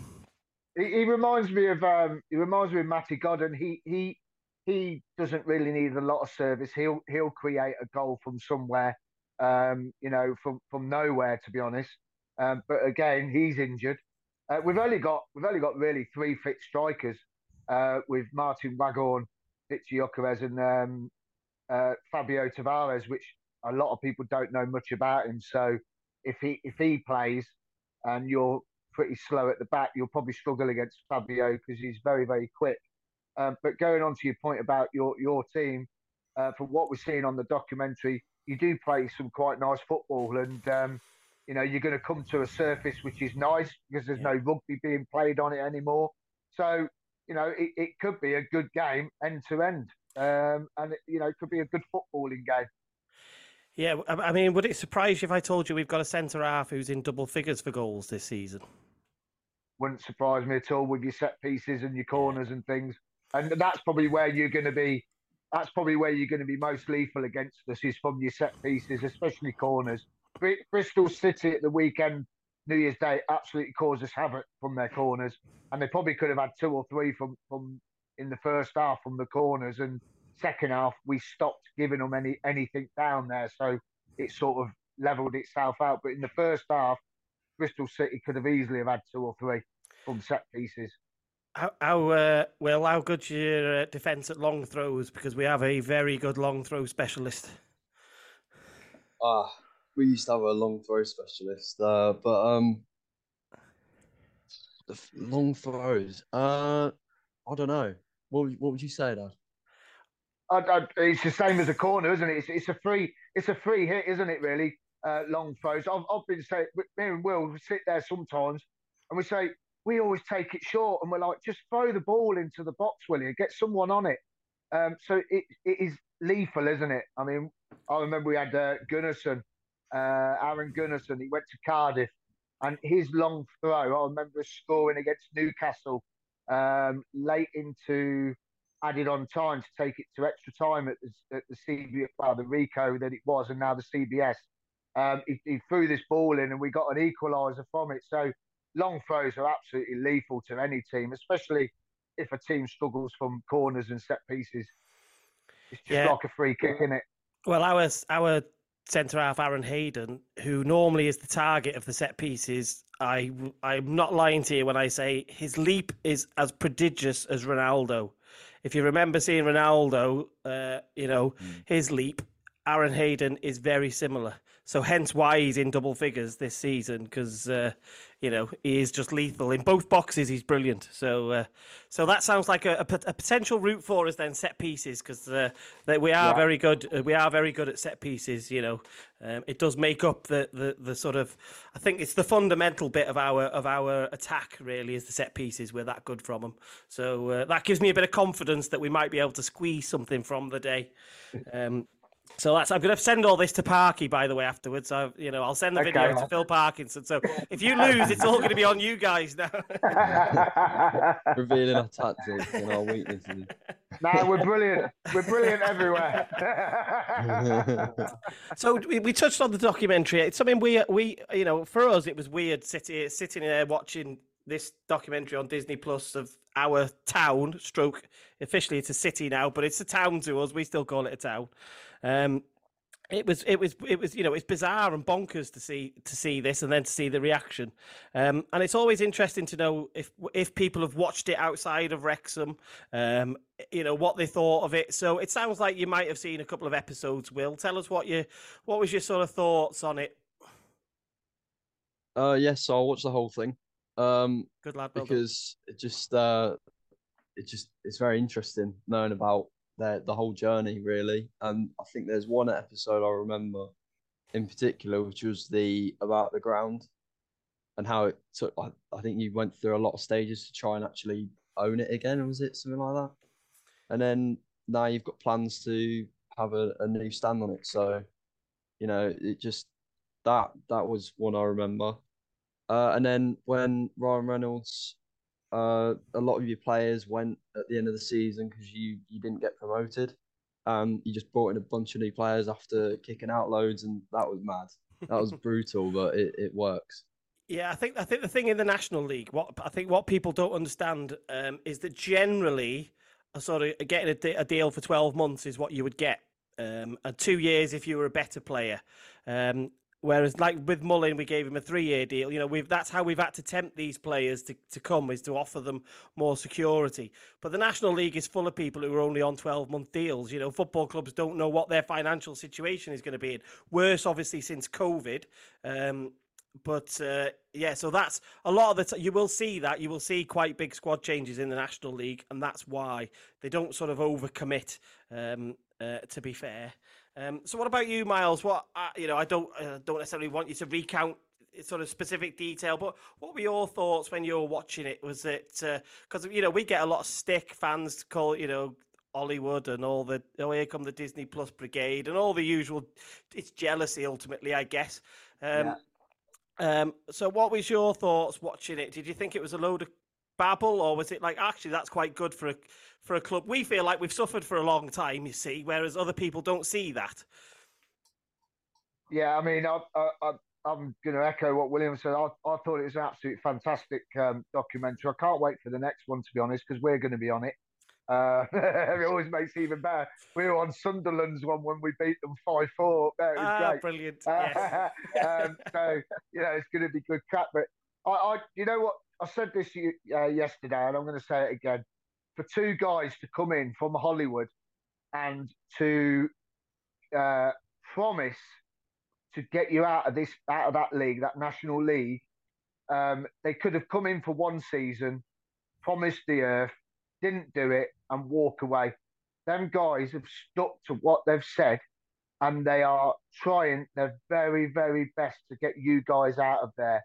And that is what a club wants. A club wants people like those two movie stars, TV stars, to come in and make a promise and deliver. And those guys are delivering for you. They really are trying to get you out of that league. It's like Leicester, you know, you go to Leicester City, swear word in, in our area. But look at the owner they had until he had, had uh, God bless him, had his accident in his helicopter yeah. and passed yeah. away. You know, he, he gave everything to them fans and, and, and he, he, he got them the Premier League because he, he believed in the club, he believed in the fans, and your guys who've taken over, they're trying.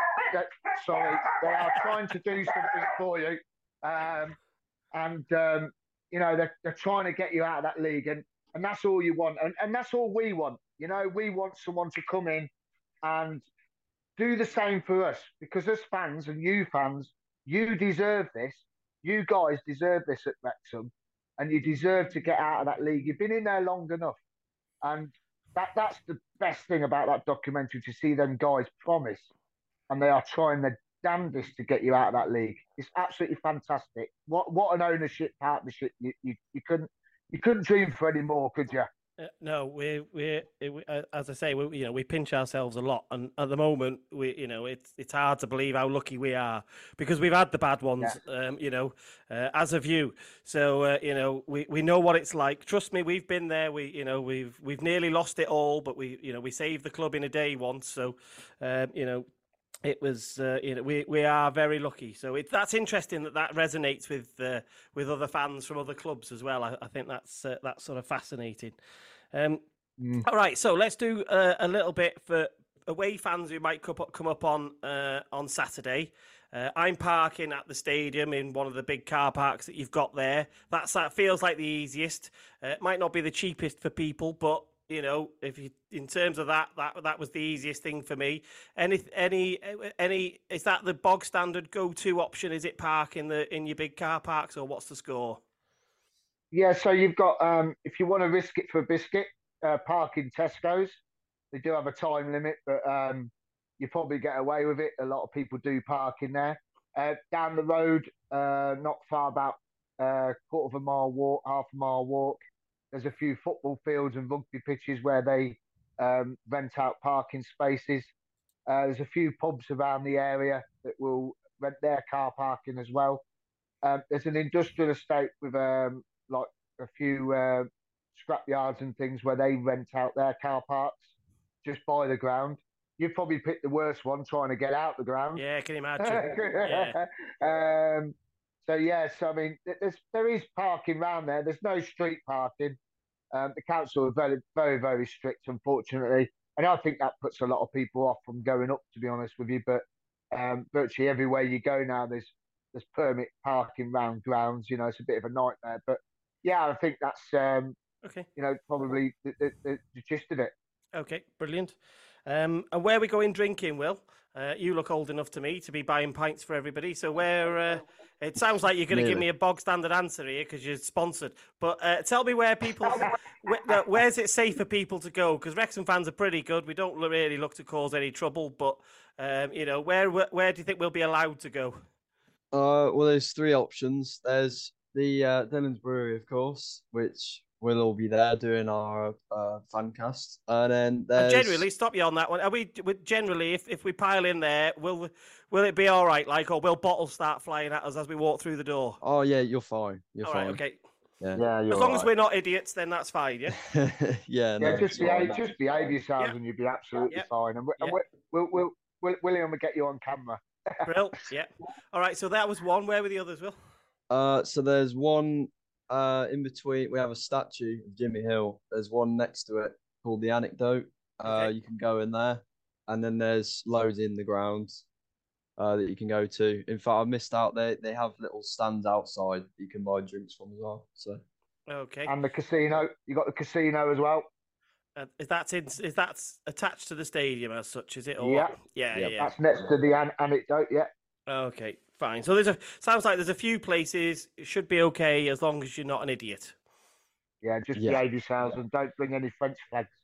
No, no, no. no. I don't, I, don't, I, don't- I, won't, I don't think we'll see any of that. You might hear songs about Her Majesty because that's there's we, we the, you know they're partial to a song about Her Majesty, uh, God rest her soul. But um, okay, um, and then um, I guess we got to look at sort of score predictions now and stuff, haven't we? So come on, Myles, before uh, before we let Will show you up because I'm sure he'll be better at this than you because these kids are all over They it. What, what's you know what's your gut feeling? I mean, given the fact that you probably don't think you'll start a strong team, do you still think you'll walk it anyway?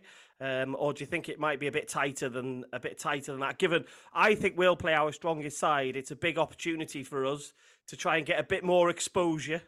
Um, you know, if we can get through another round, uh, you know, again, we might get another telly game. Um, you know, maybe even bit, we might get a BBC rather than an S4C type of game. Um, so I think we'll go stronger. We'll be quite at it. He says. Do you know what I mean? I think it'll be a good effort from us. So, what's your Yeah. gut feeling? Uh, well, I'll, I'll stick to what I said yesterday. I'm going to stick on the fence on this one uh, because Will and I would like to come to the race course, and I know there's uh, there's um, replays now. Uh, they, they've brought the replays back in this round, so I'm going to stick on the fence of going for a draw. I'm going to go for a one-all. Okay. Um, yeah, that's what I'm going for. So I'm gonna, I'm gonna, I, I'm, I'm hoping for a, a win by a goal. I don't think we'll keep a clean sheet. I think you'll be too strong for us for that. Uh, so I'm hoping for a two-one win. Don't laugh at me. I, you know, I've got to live in hope, haven't I? Um, you know. fair play. Fair play. um, so that's my my my hope. Uh, come on, Will, round us off here with a with a with a with the right with the right prediction. Uh, well, I don't think it'll be a walkover. Is all I'm saying. I think Wrexham have a very good side, and if we do play our youngsters, I don't think it'll be easy for us at all. Um, I reckon it could either be two one to you or two one to us, or it'll be a draw. So I, I just As he just said, you, you could wins. win, we could win, or it could be a draw. yeah, I, I don't mind. yeah, yeah. It, it's literally it could be anything. I, I have no idea.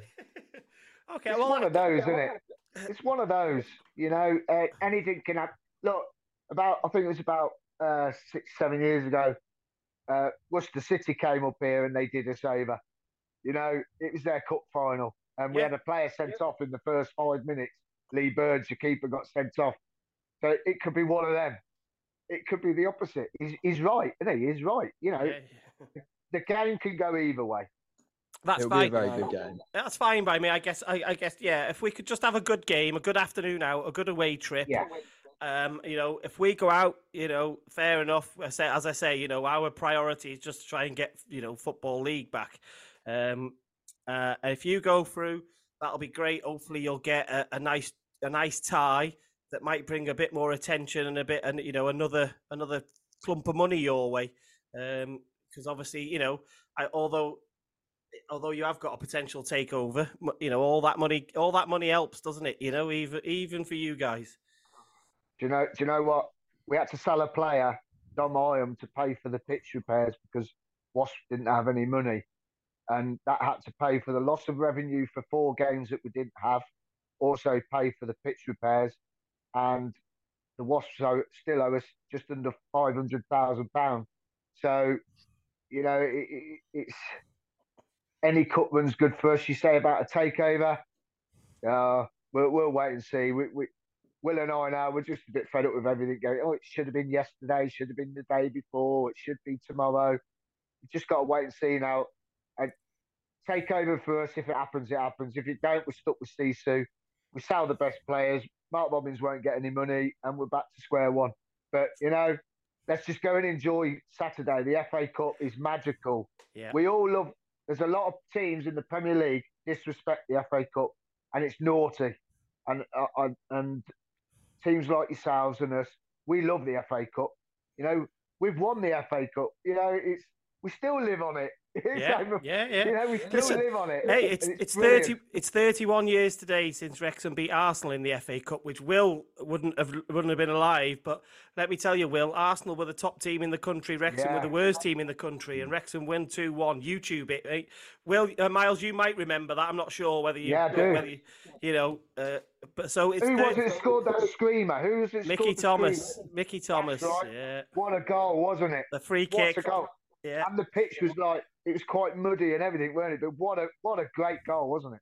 Proper cup tie, you know, crap pitch. Yeah. Well, I'd say crap. It's crap compared to now. That was the that was run of the mill in them days, wasn't it? You know, um, but basically, oh, oh, really, all... thing. go on. That was another thing. Disney Plus, you know, that's your, your uh, program. How impressed that you replaced the pitch. Yeah. And then it wasn't right. Correct. And they got the phone call in America and said, oh, the pitch isn't right. What should we do? How much is it going to cost? 500,000. Right, just do it. And that's fantastic. Fantastic. Yeah. Hey, listen, it's it's bizarre for us because like we hadn't bought a player in I don't know how many years. You know, certainly not of any value.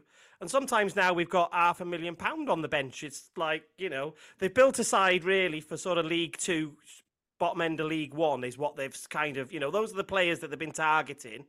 Um, uh, and obviously, you know, we are we, we are better than uh, than this league, but it's not an easy because of the way that it's set up. It's not easy to get out. It's not easy. To yeah, get, it's yeah. a slog to get out of it, you know. So, um, yeah. But anyway, you just said you oh, just oh, sorry you just said you just said about your bench half a million pounds. That's more than our bench. it might be on Saturday. no, it is. It is. Seriously, it yeah. is. it's bonkers, Paul isn't it? Is, Paul Arman is on the pitch. Yeah, well, hey, let's do what you've got to do, innit? Yeah, it is. Yeah, it is. No, seriously. I listen. I hope it, a couple of things. I hope it's a really good game. As I say, it's a it's a bigger game for us than it is for you, probably. So you know, uh, hopefully, it's a good day and a good game for us. And I just really, I hope that obviously all your troubles are sorted out. You get your owners sorted out. I mean, unfortunately, it looks like you're going to be stuck with uh, him owning the stadium. But um, um, you know, best of luck for the rest of the season, and uh, you. you, you know, we might even see you on Saturday. Yeah, come and see us. Come and have a chat. Love to. All right, listen, Will. Thanks for your time. Thank you very much. And you, Myles. I'm about to run out of time, so I'll let you go. Thank you very much. Thanks All right, mate. Thank Thanks, boys. Thanks very much. It's time for the dulcet tones of Mr. Neil Smith, who goes under the guise of 1987 till present, who's performing a song written by his brother Adam Smith, which is called Someday. Someday is a song about Wrexham AFC, and you're you're able to buy this song with profits going to Mind Charity. So if you go over to Bandcamp and look for 1987 till present, they're also on Twitter as 1987 till present. You'll find uh, Neil manning the manning the site there. So here's their brilliant song "Someday" to play us out.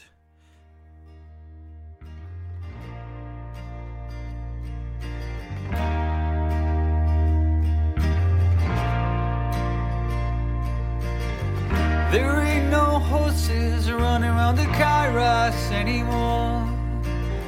But that's been a football club here since 1864. Trying to do the town or city proud. Laying under the massive floodlights of the racecourse ground.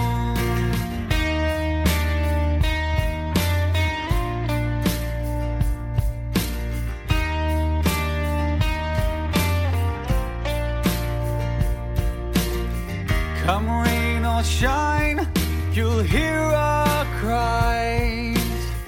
Hold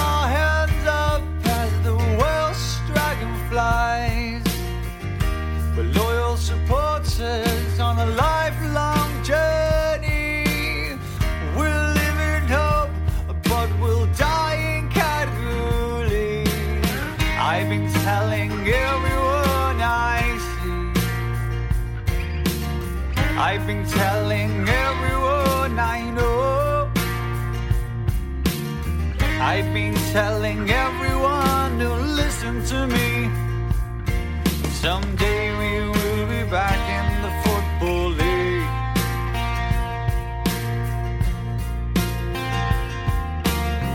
We've had the best home talent like Joey Jones. And his best mate Mickey T. Dai Davies was a druid, he loved Cymru. And his namesake Jordan on a scoring spree. Legends from far afield like Trinidad. We've had great plays and some who drove us mad. We've seen the lows seeing it all unfold right before our eyes. We've done it all the Wrexham way. We'll remember everything on that promotion day. I've been telling everyone I see. I've been telling everyone I've been telling everyone who listens to me. Someday we will be back in the football league. Someday we will be back in the football league. Someday we will be back in the football league. I've been selling my nephew and my godson. I've been selling my dog and the postman. I've been telling my mom and dad for years. Someday we will be back in the football league. Someday we will be back in the football league. Someday we will be back in the football league.